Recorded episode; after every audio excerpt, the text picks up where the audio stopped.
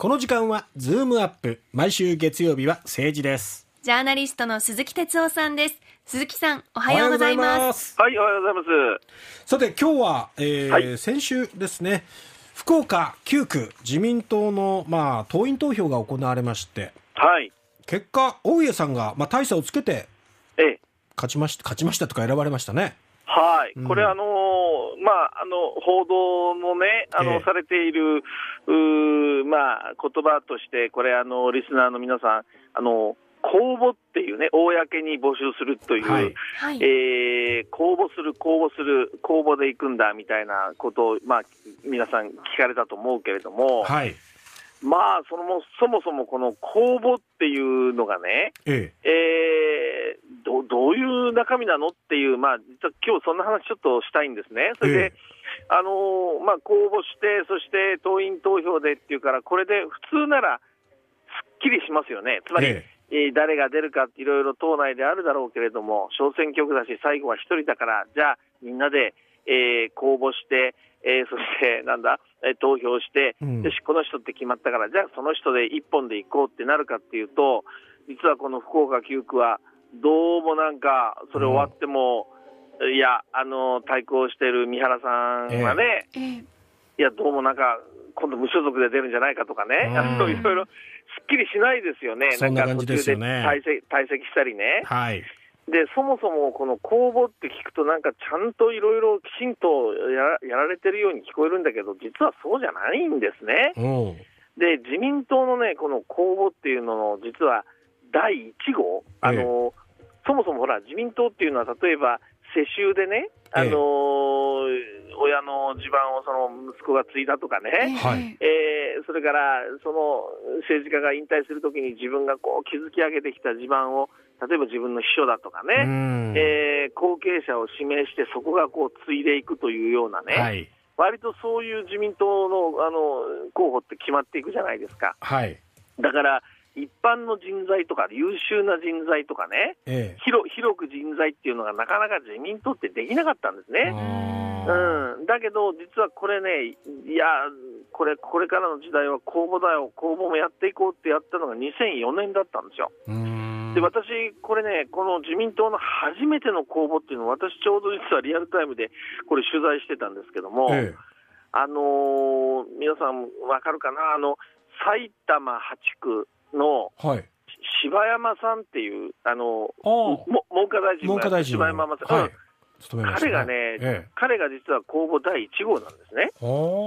で、この時ね、ええ。彼が一番最初に当選した時に何があったかっていうと、ええ。この選挙区で自民党のね、あの現職のちょっと不祥事があって、ええ。政治政治と金の問題があって、で彼がじあの辞職、辞任したんですね、ええ国会議員を辞めたんですね。はい。で、じゃあ当然、国会議員辞めたら、これ、あの選挙に補、補欠選挙になるじゃないですか。うん。うん。ところが、実はこの事件に絡んで、地元の自民党の地方議員もいっぱい逮捕されちゃったんですよ。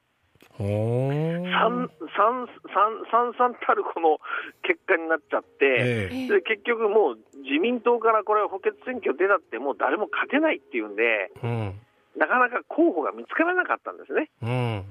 俺、俺僕がやりますって手を挙げる人がもういなかったんです。よ。だってやったって勝てないから。ええうんそこでね、当時、自民党で改革を目指してた、まあ、当時若手だったんだけど、世耕さんって分かりますね、あの今、はい。参議院でいろいろ安倍派のああの後継者のことで揉めてる世耕さんがちょうど改革のことやってて、えで彼がね、いや、これね、これこ手挙げる人いないから、えうん公募をやるチャンスだと思ったんですよ。もう。それで、え当時、まあ、あ総理大臣は小泉さんだったんだけど、ええ。あのこれで初めてちょっと公募っていうのをやってみませんかと、このままじゃ候補も集まらないしね、ううん。んうん、だからやってみましょうって言って、おお、いいななんて言って、初めてやったのが、その2004年。で当選してるのが柴山さんだったんですよ。うん。だから結局、その公募いいね、やろうじゃなくて、ええたまたま候補がいないから、このチャンスにちょっと一回やってみようって言って始めたんですね。ああなるほど。うん、それでね、じゃあその後、じゃあ公募が根付いたかというと、今回もそうだけれども、え決めるプロセスが、これ、ちょっと不明確、不明瞭なとこあるんですね。だって、ほうほう。6人確か今回、手挙げたんじゃなかったかな、最初。うん。で、そこから2人にこの大家さんと、はい。その三原さんに絞った、うんこの時確かね、えー面接と、確かそれで決めた2人に絞ったと思うんですね。うんでこれ、ほら、お公じゃないでじゃないですか、め面接となんか相談して、なんかあの誰かが選考員が決めたって、えー結局、裏でなんか、この2人に絞ったらなんかあるんじゃないのって、これ、どうしても思わせますよね。決選投票とかだったらですね、うんまだわかるんですけどね。そう、うんそれで、だからそういう意味でね、これ、全国でも自民党の公募っていうの、今、時々あるんだけど、ええ例えば2世がね、はい。結局、その公募に一応手を挙げるんですよ。えはい。だけど最後、選考過程で、いや、論文だとか面接でなんて言うと、その2世に決まったりするわけですよ。えうん。だから、方がほら、公じゃないから、ええ。本当に公募って言えんの？結局、裏で誰かが相談して、ええ。で、なんもう決まってんじゃないの？出来レースじゃないの？っていうふうに思われちゃうわけですよね。うん、で、例えばね、あのー最近、あのー橋本徹さんって言いますよね、維新を作ったね、はい。はい。あの人なんかは、例えば野党が一つにならなきゃいけないんじゃないかって候補がね、えそれでその時に維新と立憲とかのね、えうん。候候補で予備選挙やったらどうかってわけですよ。ええこれ、予備選挙って一般の人が投票するわけだから、はい。